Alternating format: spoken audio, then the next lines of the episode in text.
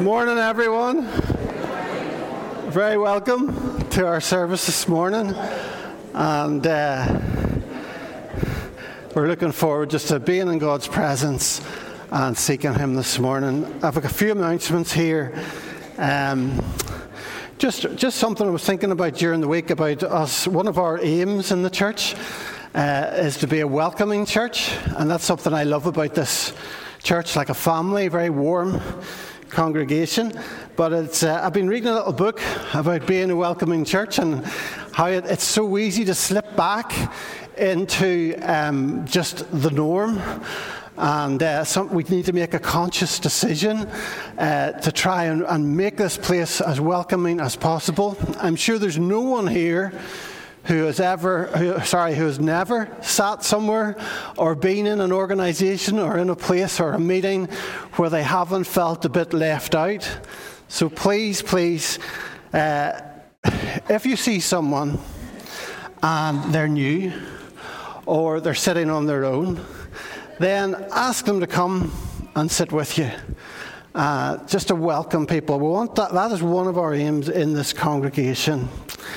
So, this evening we have the worship and prayer time at half past seven, and it would be great uh, to see you there um, in the, the quiet room. Next Sunday morning we have our family thinking day, that's the guides. Uh, service, and uh, it's also it's connected. Also, it's a link between the family service and the thinking day. And looking forward to that. Please come along to that. It's not just for those who've got children in the guides, it's for everyone. It's a family service. And um, next Sunday evening, we have Life Lounge with Terry Morrison, who's going to be our guest. And Terry will be sharing his personal testimony and providing an insight into the background and the purpose and the mission of his connection to Capernwray Bible College. And waiting for Sophie, we appreciate that they'll be leading our praise as well. Friday, the 3rd of March, is the World Day of Prayer, which this year has been prepared by Christians in Taiwan. And the local service will be held in Groomsport Presbyterian Church at 11 a.m. with refreshments available from 10:15 a.m. So that's 11 a.m.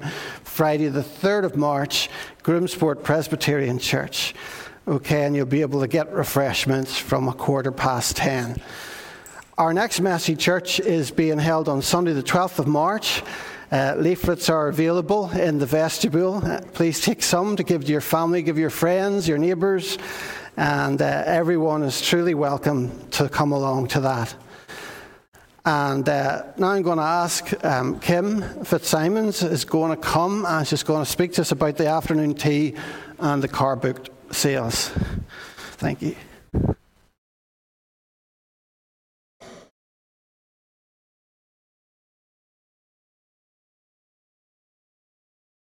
Good morning, everybody. Um, I've just a couple of announcements to make on behalf of the Events and Fundraising Committee. Um, we're holding an afternoon tea on the 4th of March um, between 2 and 4. Um, that's just two weeks away, so we're sort of away on the hard sell for different things. Um, as well as a delicious afternoon tea, we'll be having entertainment for Waiting from Sophie and any of you who've been to Life Lounge know that they're a very talented group, so we're guaranteed good music. Um, the suggested donation for the invites are £10, but feel free to donate whatever you would like. We are willing to take any amount. Um, remember, it's all going to a good cause, our church, and all the things that we're on Mark's trying to do going forward. Um, Muriel and I will be in the vestibule after church, so if you want to buy tickets, not buy tickets, but donate to the tickets, sorry, um, just feel free. Um, we also would like to ask any of you who have cake stands, we need to borrow a few, quite a few. So if you have cake stands, if you let Muriel know and she'll organise them getting here and return to you and whatever. Um, the other thing I have to talk about is the car boot sales. We're still looking for volunteers. We're running it from March through to October, the last Saturday every month. We've already got March and April filled. but we need from May through to October. It's six people each month, um, two for tea and coffee, two to sell at the church's own stall, and two for the car park. So it's just if you feel you can give a morning, it's between nine and one on the on the Saturday. If you feel you can come along and help us out, as I say, it doesn't take long, and it, we're only going to be asking you one month out of the eight. So come along again. The lists are outside, and we can fill you in. Okay. Thank you very much for listening. And Muriel and all those folk that, that work so hard at, at fundraising so that we can do outreach and we can do the jobs and offer the community things that we really want to give. Um, so I just want to uh, open the service. It's Matthew chapter 13, verses 31 to 32. And Jesus says, He told them another parable. The kingdom of heaven is like a mustard seed, which a man took and planted in his field. Though it is the smallest of all seeds, yet when it grows, it is the largest of garden plants and becomes a tree, so that the birds come and perch in its branches. And I was thinking during the week about that parable and thinking about the kingdom of God. It's meant to increase, not decrease. And we are praying and seeking that God's kingdom would increase in Ballycrochan. Um, and that people would feel free to come here and re- relax and find faith in Jesus Christ and a love from a family. So let me just pray a minute. Father, we just we thank you for Jesus. We thank you, Lord, that He is our hope. We thank you, Lord, that He is our deliverer, our redeemer, our rock. He's our guide. Lord, He's the one that we want to exalt this morning. He's the one that we want to praise this morning. And we pray, Lord, that as we do worship Him, that you would draw us, Lord, to Him, Father. Just may there be a sense of your, a real sense of your presence here this morning, Lord. And may our hearts be opened, encouraged, and challenged for your glory in Jesus Christ's name. Amen. We're going to stand, we're going to sing Be Thou My Vision. I think that with the, uh, the theme that we're looking at, the armour of God and the call to battle, there's one verse in this particular song which is a favourite of mine and incredible and appropriate. Be Thou my breastplate, my sword for the fight. Be Thou my whole armour. Be Thou my true might. Be Thou my soul's shelter. Be Thou my strong tower. O raise thou me heavenward, great power of my power. Let's stand and sing.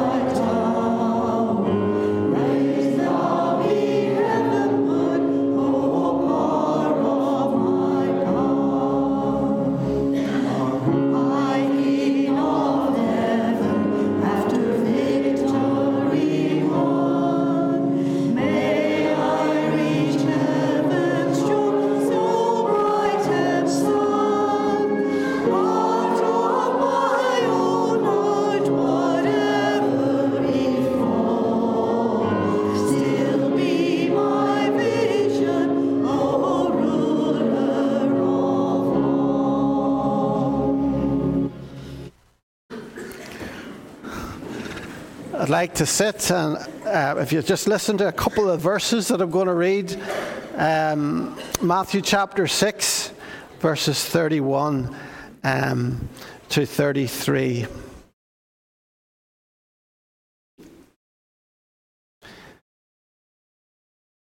So do not worry, saying, What shall we eat? Or what shall we drink? Or what shall we wear? For the pagans run after all these things, and your heavenly Father knows that you need them. But seek first his kingdom, his righteousness, and all these things will be given to you as well. And this is the word of God. If the boys and girls want to come up and join me here, I'm feeling a wee bit lonely. If you like to come up and you can sit on a beanbag or a seat or a cushion.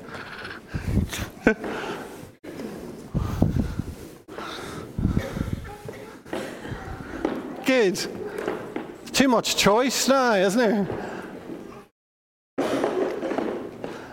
Okay, can anybody tell me, come on, can anybody tell me what's happening on Saturday, the 6th of May.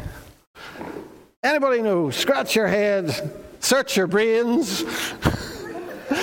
what's happening? It's probably not very exciting for you, but what's happening?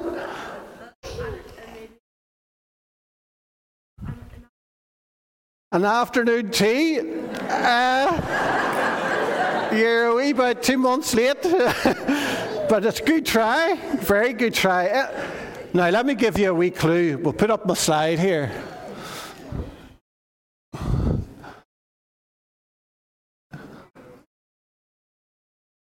There we go. Anybody, does that give you a wee clue? Yes, Jackson? The coronation of the king. It's when Prince Charles or King Charles will officially receive his crown and be declared as King of the United Kingdom. How amazing is that? Yes. Does anybody else in the Bible that talks about another kingdom, talks about the kingdom of God, sometimes it's called the kingdom of heaven. Who do you think is that kingdom, Daisy? Who's the king in that kingdom? Who's king?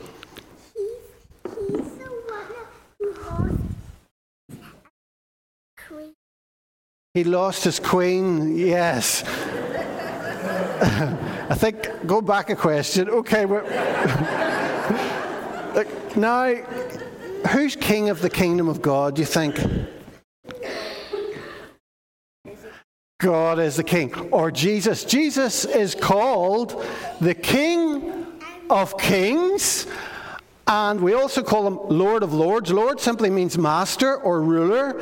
So, over all of the kings in the whole wide world that have ever existed or ever will exist, Jesus is King of all the kings. He's the highest.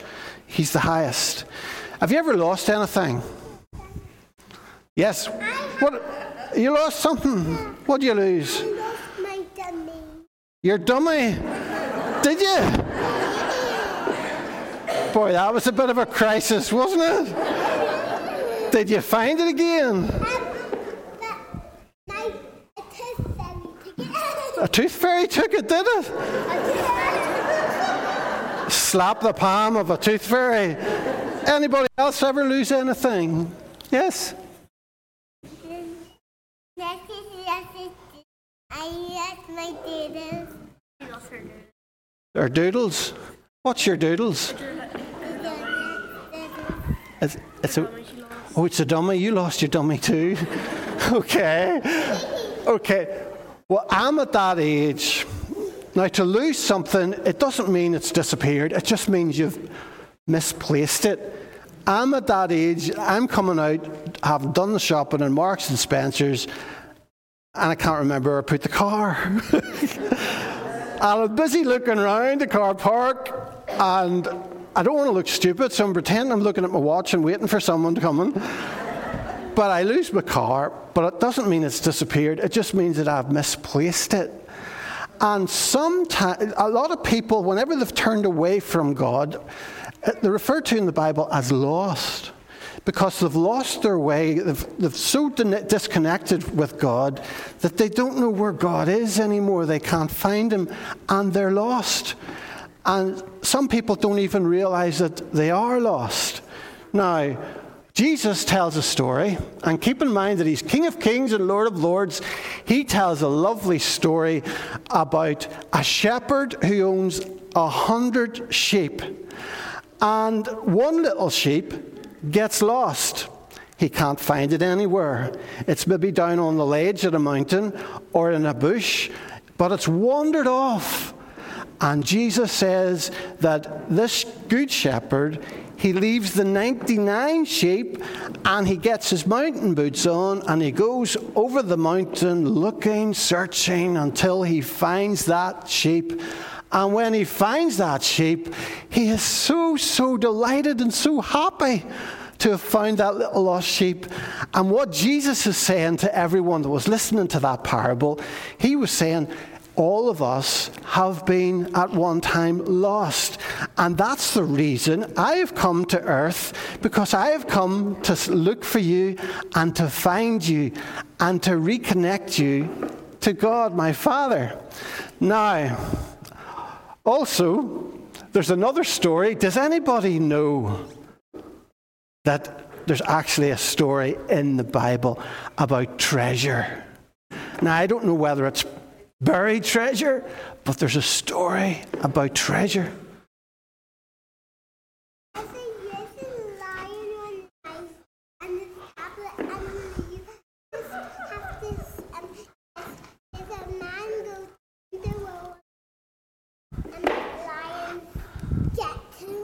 Oh, a lion gets him? Something to do with your grandest tablet and a lion gets him. Okay. okay. Now, there is, Jesus tells a story. He says, The kingdom of God is like treasure hidden in a field. And he says, This man, he's out for a walk one day and he stumbles upon this place where there's treasure in this field, but he doesn't own the field and the field's going to cost an awful lot of money. So, what he does is he goes home and he sells his house, he sells everything he owns so that he can buy this field, and he comes back and buys the field with all the treasure in it. And Jesus is saying that's what the kingdom of God is like that whenever we find the King of the kingdom, when we find Jesus Christ, he's worth far more than anything that we own, anything that we possess.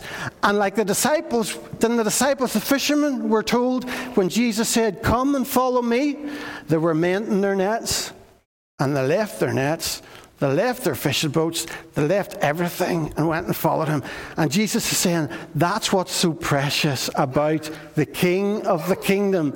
He's more precious than anything else in the whole wide world. So, now in the Bible, it tells us if you seek me with all your heart, you will find me. And that's what God says. So, on one side, we have Jesus coming to earth seeking us.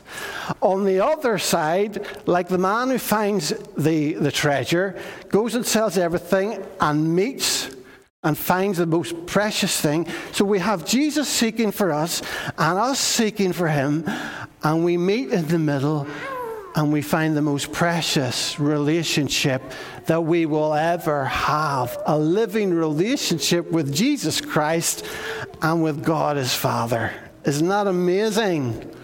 Isn't that amazing? And that's the good news of the gospel. And it came because Christ died in our place, taking the punishment for our sins. He got judgment on him so that we wouldn't get judgment on us, and He could take God the Father's hand and bring our hand and bring them both together and meet in the middle. Isn't that wonderful? So, now, boys and girls, I'm sure mums and dads tell you not to worry, don't they? I'm sure they do. And your grand says, Don't you worry, don't you worry. But we all worry a wee bit, don't we? Um, mums and dads will worry a wee bit too. And sometimes mums and dads will worry about how I'm going to feed. Well, it's not so much now, but in those days, in the days of Jesus, it was about food and it was about clothing. How am I going to clothe my children? How am I going to feed my children? That's what people were worried about. And you know what Jesus said? And we've got different worries today, but we still have, have worries. But you know what Jesus said? Oh, hold on. Jesus said, Seek ye first the kingdom of God. That means follow me first, and everything else I will provide for you. Make me first in your life. Seek ye first the kingdom of God and his righteousness, and all these things shall be added unto you. I will give you all everything you need, but remember, God knows what's best. Remember to follow me first, and I'll give you all you need. So we're going to actually sing um, Seek Ye First the Kingdom of God. Um, Billy has asked me to try and split you up. Uh, so, okay, so we're going to have this group repeating the verse, okay? And this group over here will be harmonizing with Hallelujah, Hallelujah, Hallelujah, Hallelujah. Okay, now, Hallelujah simply means praise the Lord. Okay? So we're going to sing Seek Ye First the Kingdom of God. If you repeat the verse and you sing Hallelujah. All right? I hope that's as clear as mud. Okay. Right, Molly? After you.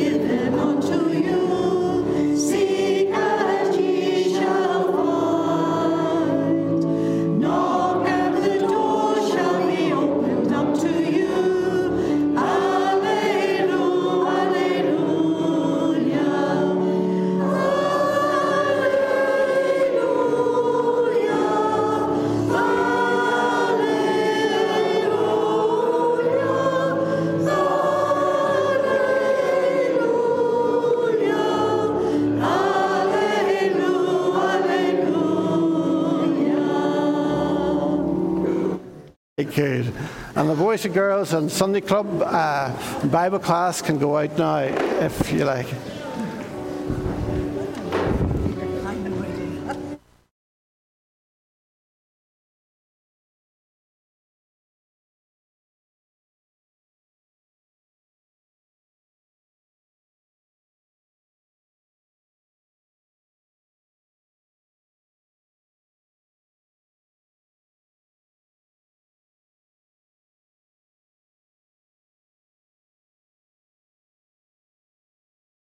A lamp to our feet being the inspired truth of God.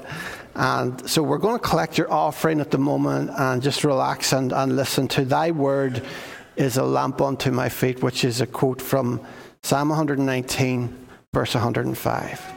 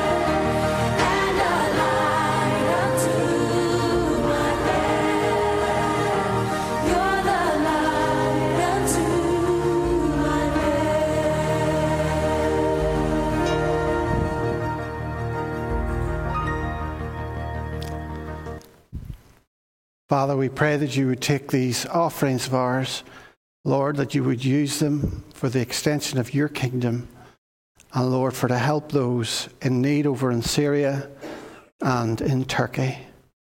And we ask these things in Jesus' name. Amen.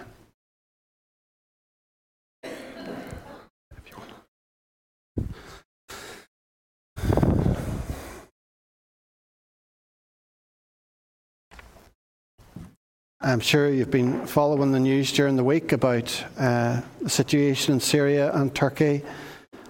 And um,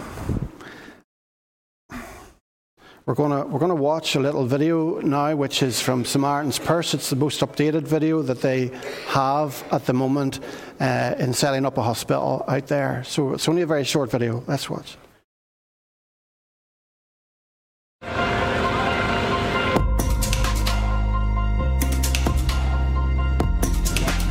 Today here in Turkey, the emergency field hospital opened. We opened about two hours ago and we've been able to see over 25 patients so far.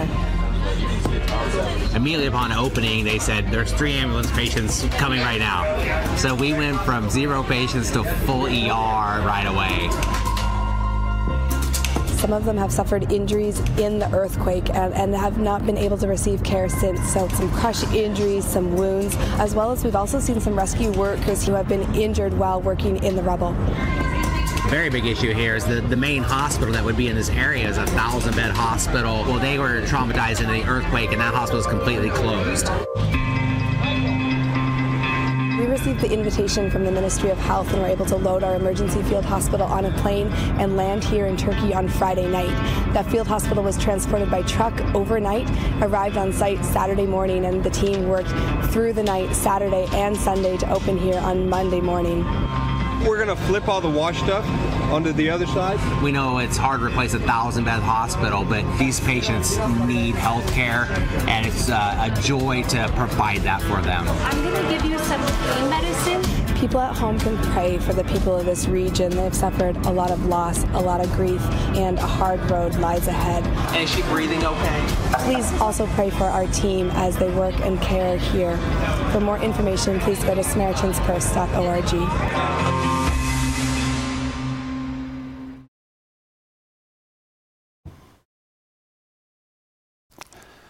And uh, as you know, we've got envelopes uh, for that, the moderator's appeal, and um, but we'll we'll keep that. If you haven't been haven't brought anything this week, if you would like to give, don't worry about it. Um, we'll keep that open for next week also. But I'm trying to take a wee bit from different missions that are involved. I want to read a wee bit from Tearfund here, just and then we'll pray uh, together. A powerful earthquake has left millions of people at the mercy of a freezing winter as their homes have been reduced to rubble. More than 35,000 have lost their lives, and that I think has, has increased considerably. And it's a race against time to reach people in desperate need. In Aleppo, many hospitals and medical centres had been destroyed during the conflict and haven't been rebuilt yet, explains Martin Leach, who leads Tearfund's work in the region. People were already extremely vulnerable, so this earthquake is a crisis on top of a crisis. From shelter to food and warm clothing, the needs are enormous, but prayer can make a difference. Please join us in praying for the people across Turkey, Syria, and the region who've been affected by this disaster. Let's just uh, bow our heads and, and pray to the Lord, the things that they have recommended to pray for. Lord, we pray for energy and strength for doctors and nurses as they work around the clock to save lives. We pray, Lord, for clear roads and bridges so that emergency services and supplies can quickly reach those in need. We pray for a plentiful supply of medicines, equipment, and hospital beds, and pray that those who are still missing will be found safe. We ask you, God, for good weather so the rains and snow do not slow down the work. We pray for comfort for those who have lost their loved ones and healing for people who are injured. We ask you, God, to draw near to them in this time of grief and uncertainty. We also pray for provision of safe shelter, for food, for clean water, and warmth for people who have lost their belongings, homes, and livelihoods. We ask you, God, to give them courage and strength to face these new challenges. We pray that vulnerable people, such as people with disabilities, orphans, and pregnant and nursing mothers, will be protected and that no one will have to suffer alone. Finally, we pray for freedom from anxiety and fear for people who are feeling distressed, particularly those already in fragile situations throughout the region. In Jesus Christ's name, we pray. Amen. We're going to sing a, a, a quite a, a, short chorus now. It's Jesus, we enthrone you. Um, the fellow Paul Kyle who wrote this uh, lived in the same street uh, as me, and it's a very simple uh, chorus, but it is one which we try in our hearts to put Christ in the center and to make him give him his rightful place amongst us. So Jesus we enthrone you. We'll sing that through a couple of times. Thank you, Billy.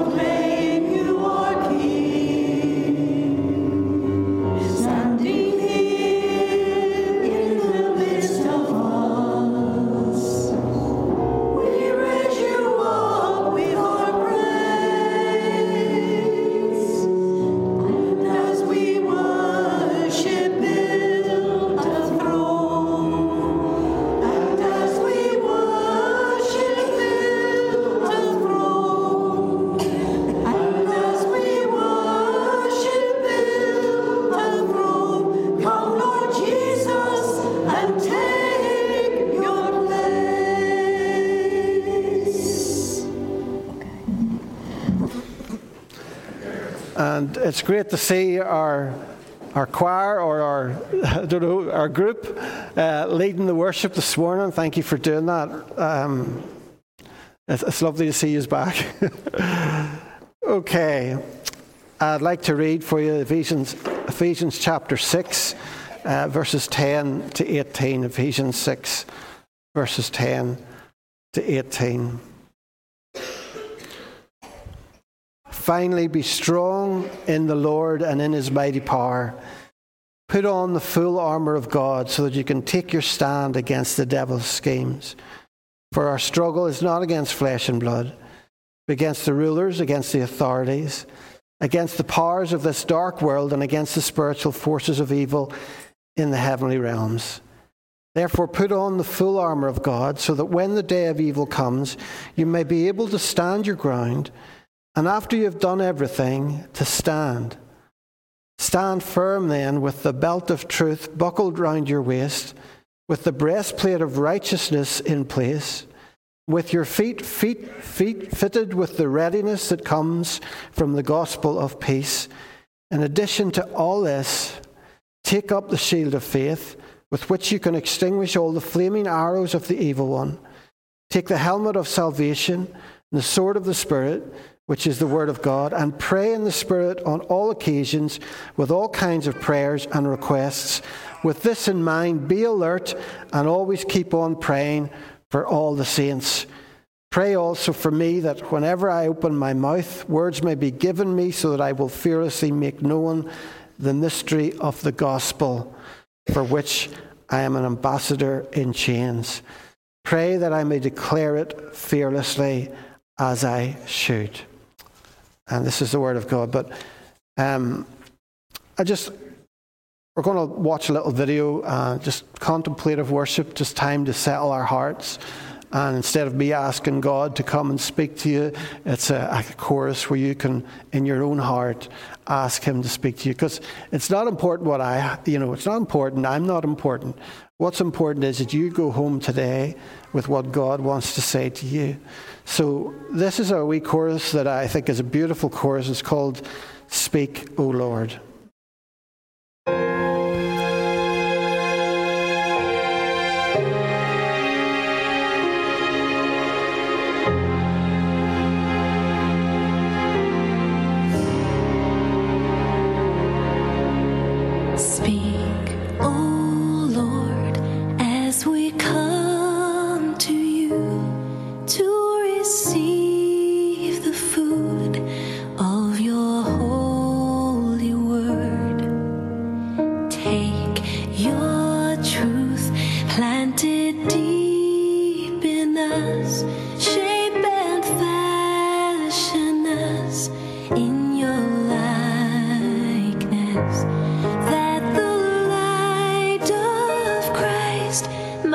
see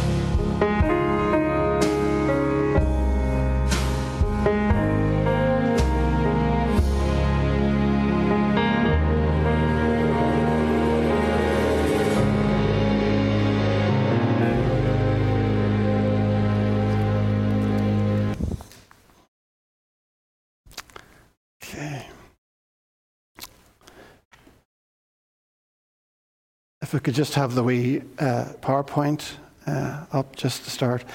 Um, saw last week um, that we are in a battle.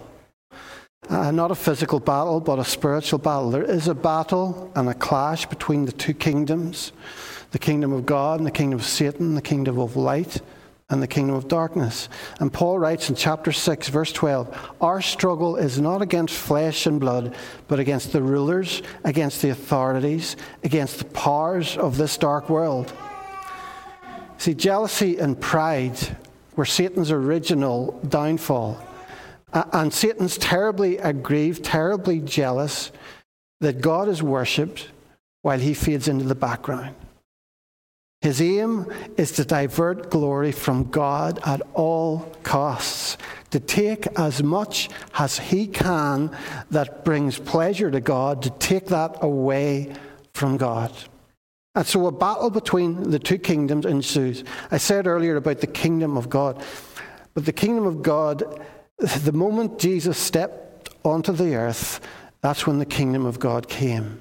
But the kingdom of God is not yet consummated. It's here, but it's not yet fulfilled. And Christ went on the offensive. He defeated death. He conquered sin. The, ch- the check has been signed and dated 2,000 years ago, but his kingdom upon the earth has still to be fully fulfilled. It's partially here, but not fully here. The check is still to be fully cashed, and that will happen the day that he steps back onto the face of the earth again on his return. And the third person of the Trinity, that's the Holy Spirit, and praise God for him. For Christ has given us him as a power to live the Christian life in this broken world and the strength to stay the course. He's the one who gives us the strength to stand fast in the strength of the Lord, to extend the kingdom of God on our doorsteps and across the seas. The one offensive weapon that God does give us is the sword of the Spirit, which is the Word of God. And I don't want to look at it today as a sword, but what I want to look at today is what Paul calls the belt of truth.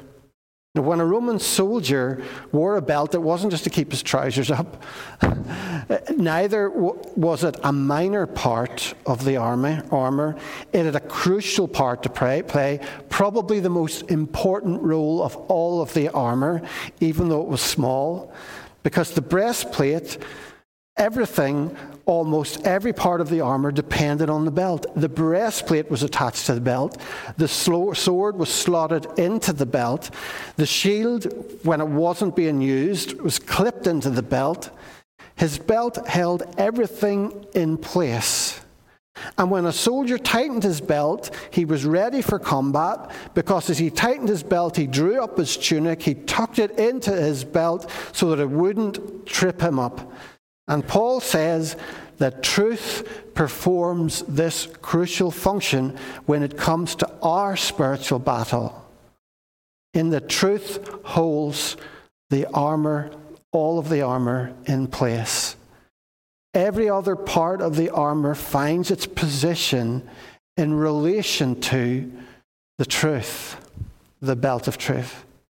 But when Paul refers to truth here, is he referring to the need to be truthful, or is he referring to the, uh, to, the Word of God? Is he referring to it's important for us to be honest, or is he referring to the Word of God? I think he's referring to both. So I'm going to look briefly at both this morning. First of all, being truthful, being honest as an ethical issue. You know, in John 8, when Jesus confronts the Pharisees, he accuses them of belonging to their father, the devil. He says that when the devil lies, he speaks his own native language. And when we lie, rather than taking on the character of God, we take on the devil's character, we take on Satan's character. Paul writes earlier in Ephesians 4:27, "Do not give the devil a foothold." And one of the easiest ways to give the devil a foothold is in the area of lying is in the area of surrendering truth and honesty in exchange for lies and deceit. I think it's something that many in society have grown quite lax about. Many feel very content, almost as if it's their right to lie, if it means that by doing so they're going to benefit. perhaps get more money, more business, a better job, etc. Many feel content with lying as long as it's going to pay off, as long as it's going to be of benefit to them. But the problem is that one lie will often need another lie to protect it, and then another lie, and then another lie, and before you know it, there's a web of lies and deceit are created, which may well entrap you. And of course, when someone lies enough, it becomes a habit. It becomes easier and easier to lie. And they begin to ra- rationalize why they lied. It, it becomes easier to rationalize why that. It's, oh, it's only for my business. Lying will get me more money. Lying will get me this grant or that benefit. How often have you heard someone say it doesn't pay you in this world to be honest? But to be dishonest has a greater cost. It has a greatest cost because when we, display, when we lie, we display not the character of God, but the character of Satan. And when we lie, it kills off our witness for Jesus Christ. I read a, a, book a number of years ago by Stuart Briscoe, who used to be a lecturer at Capernwray Bible School. He'd be very elderly now. But it was a book called uh, Flowing Streams. And he tells of his earlier life as a young Christian man who worked in a bank uh, in his local town. And his boss one morning says to Stuart, If this woman rings her, tell, tell her I'm not here. Stuart replied, Why? Where will you be? No, I'll, I'll be here, but if she phones, tell her I'm not here. And Stuart replied, I will not do that. I will not lie. If you want me to tell her that you're not here, then go somewhere else, and then I'll tell her that you're not here. And his boss was very angry. Stuart says, I'm not going to lie to her. Stuart left his office, but later that afternoon, Stuart came back into his office and said, Let me just explain this to you. If I lie for you, I may lie to you. But if you, but if you know I won't lie for you, you will know I will never lie to you. And the next day, the boss called him in to the office and said, Stuart, I'm going to make sure that you rise to the top of this bank. Well, it didn't really matter because a couple of weeks later, he came in and said, Sir, God's called me to be a preacher. I'm going to be a preacher. I believe him.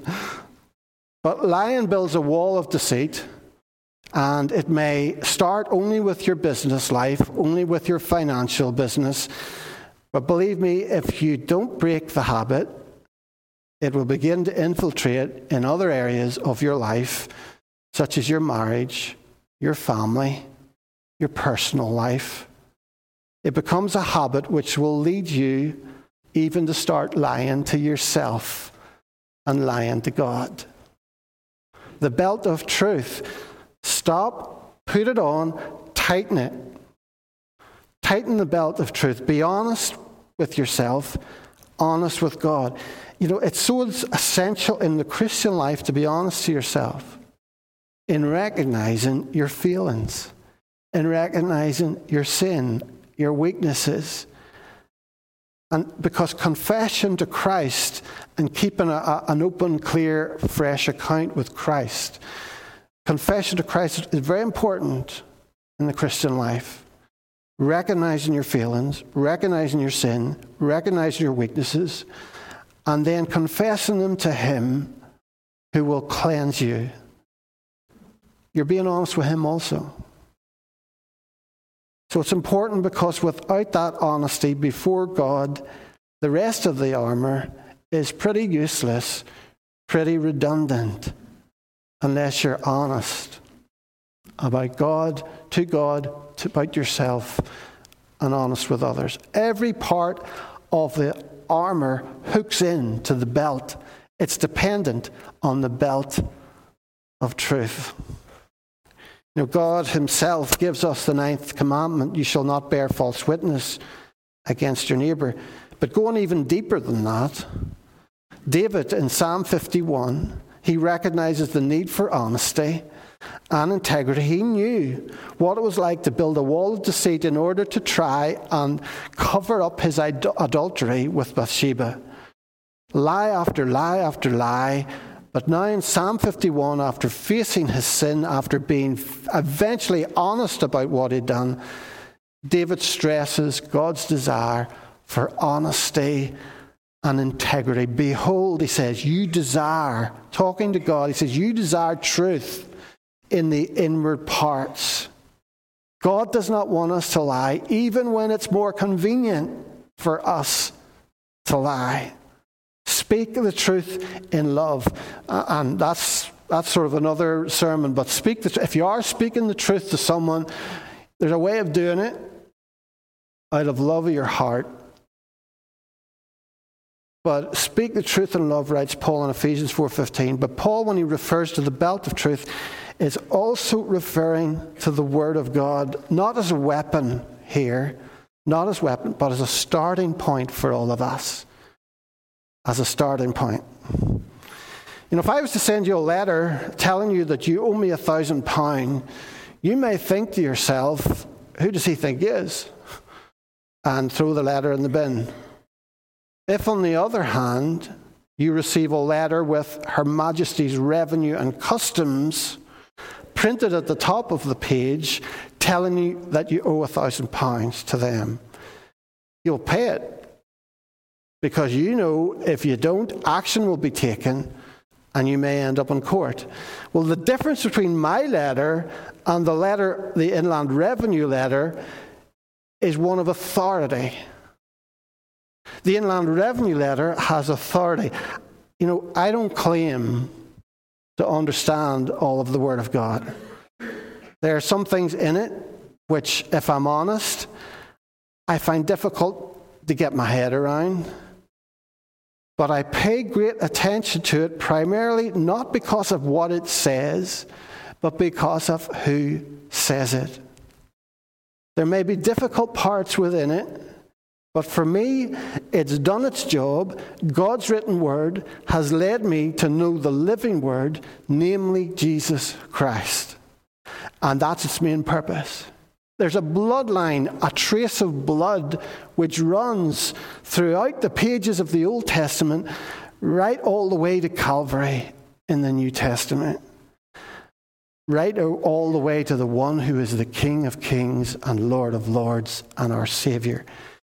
And let's face it, within its pages, there is such wisdom for life. And that's no matter whether you're a teenager or you're a young parent trying to bring up a family, or whether you're in that stage of life where bereavement is hitting you and illness is more prevalent than it's been, or whether you're in the last years of your life and you're waiting for God to take you home. The scriptures, the Word of God, has such wisdom to give. I've certainly found it to be a lamp to my feet and a light to my path. And Paul says in 2 Timothy 3:16, all scripture is God-breathed and is useful for teaching, rebuking, correcting and training in righteousness. So let me just put this warning in. If the belt of truth is the word of God, which it is, and every other piece of armor attaches itself to it and finds its stability or foundation in it, then it's only logical that if Satan wants to weaken our defenses as much as he possibly can, he's going to hit us where it disables us the most, bringing doubt, bringing confusion, over the Word of God. If knowing the Word of God is what keeps every piece of armor functioning the way it should, it's going to be at the top of Satan's priority list to hit it and to disable, disable our belief in the Word of God. For example, in the Garden of Eden, Satan cast doubt in Eve's mind. Did God really say you must not eat from any tree in the garden? And even what gall Satan has, the creep, even what gall he has coming to Jesus when he's tired and hungry and saying, If you are the Son of God, then turn these stones into bread. Now, Satan loves to create doubt He loves to create confusion. He loves to twist and to lie and to take out of context. He is a liar. He is a deceiver. When he speaks lies, Jesus says he speaks his own native tongue. So, really, there's no other way around this. We need to know, get to know the Word of God. We need to know, you need to know God's promises for you.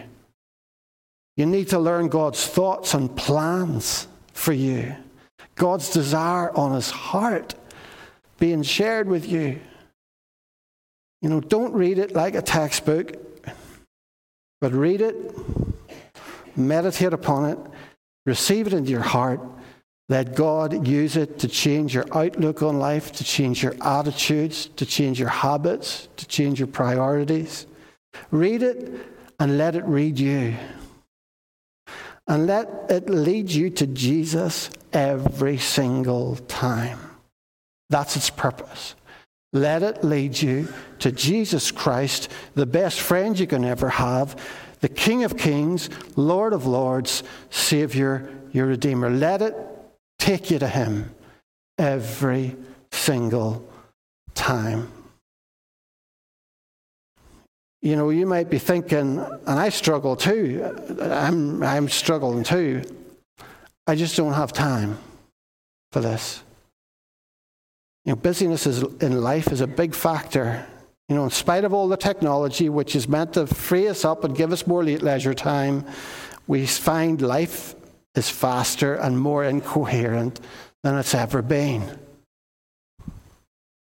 Can I ask you just to do something? Work out how many hours you spent on the internet and social media last week and write it down.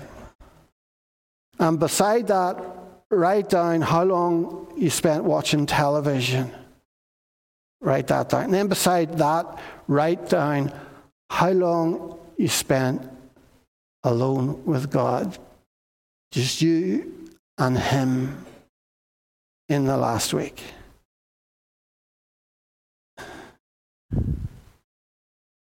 We need to get to know the Word of God and allow it, allow it to affect our hearts and allow it to affect our attitudes and our walk. Paul writes in Romans 12, 2, Do not be conformed to this world, but be transformed by the renewing of your mind, that you may prove what is that good and acceptable and perfect will of God. You know what? God's wanting to share what his will is, what his heart is with us, with you. How are our minds transformed? How do we get to know what the heart of God is? By reading and inwardly digesting the Word of God. So that when Satan comes with doubts and confusion, you've got the ammunition that you need to defend yourself, to stand your ground, to hold fast. Jesus in the wilderness rebuffed Satan's doubts by the use of the belt of truth. On all three occasions, excuse me, on all three occasions, he resists Satan with, It is written. It is written. It is written. He, he, he writes, he says, It is written, man shall not live by bread alone, but by every word of God. You shall worship the Lord your God, and him only you shall serve. It is written, You shall not tempt the Lord your God. And you know what? Jesus, even though he's the Son of God, we might think in the back of our minds, well, he's the Son of God. He's probably got a concordance planted in his brain from birth. But no, Son of God, but also human. He had to learn these things. He had to learn these things. He had to, he had to learn the scriptures. And as he quoted scripture to Satan, you know, what Jesus was saying to Satan was really this. You know, when he says it is written and quotes, he, what he's saying is this has already been settled. This is the Word of God. It's objective truth, it's unchangeable truth, it's non negotiable. And Satan backs off because he knows he cannot argue with it. You know, you might be sitting thinking, oh, I can never understand all of the Word of God. I don't understand all of the Word of God either. You don't have to understand all of the Word of God to be able to trust it. Now, when I get on a plane, I don't understand how a 413 ton 747 plane can stay in the air. I don't understand the physics of the aerodynamics, but when I sit in the plane, I relax, I read a book, I maybe go for a sleep. Because I trust the engineers when they were designing it and building it, they understood how it all worked, and I trust that the pilot knows how to get this thing in the air and keep it there. And as I relax on the plane, I feel the thrust beneath me as it runs along the runway and eventually pulls up into the air. I don't understand all of the Word of God. I want to grow in my understanding, and all of us, we're all on that journey. But I will, I'll never understand it all, but I trust it because of who speaks it. I trust it because it leads me to Jesus, and I feel the thrust of the Holy Spirit lifting me when I read it. I feel the thrust of the Holy Spirit lifting me into an awareness of God's presence. Be truthful, be honest, and invest in learning the Word of God. Without either of those two things, we allow ourselves to be very vulnerable.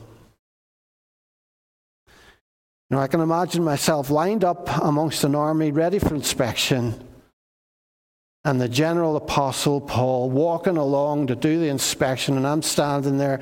I can imagine him very abruptly saying, Straighten up, Shaw, chest out, belly in, get that belt tightened.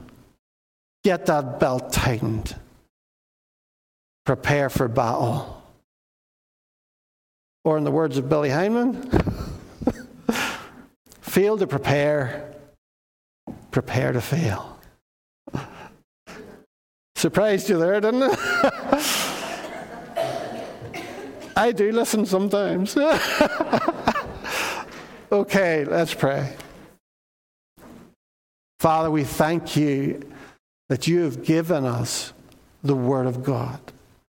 Lord. And it's not just a storybook, it's not just a philosophy. It is your word, your truth, and with that, God, comes your authority. And Lord Jesus, we thank you that Satan, powerful that he might be, cannot stand against your word. It is written. It is written. It is written. It is settled. I pray, Lord, that each of us, Lord, might have a hunger for your word. You'd put that in us. And Lord, that we would strengthen this piece of armor, this belt of truth, Lord, to start with before we start to connecting all the other pieces to it. In Jesus' name we pray. Amen. So we're going to finish with Holy, Holy, Holy, Lord God Almighty.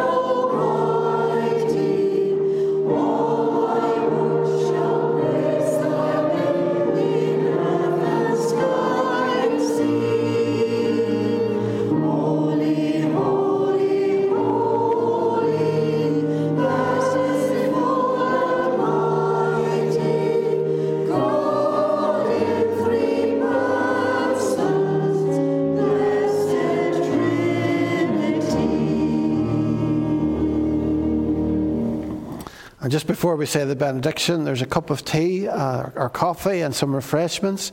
You're very welcome to stay for that. And if you are uh, a new family, if you've come here for the first time or a couple of times, you're, an extra welcome uh, to, to, stay behind and get something and some refreshments um, with us. Now, may the grace of the Lord Jesus Christ and the love of God and the fellowship of the Holy Spirit be amongst us, be with us, be in us forevermore. Amen.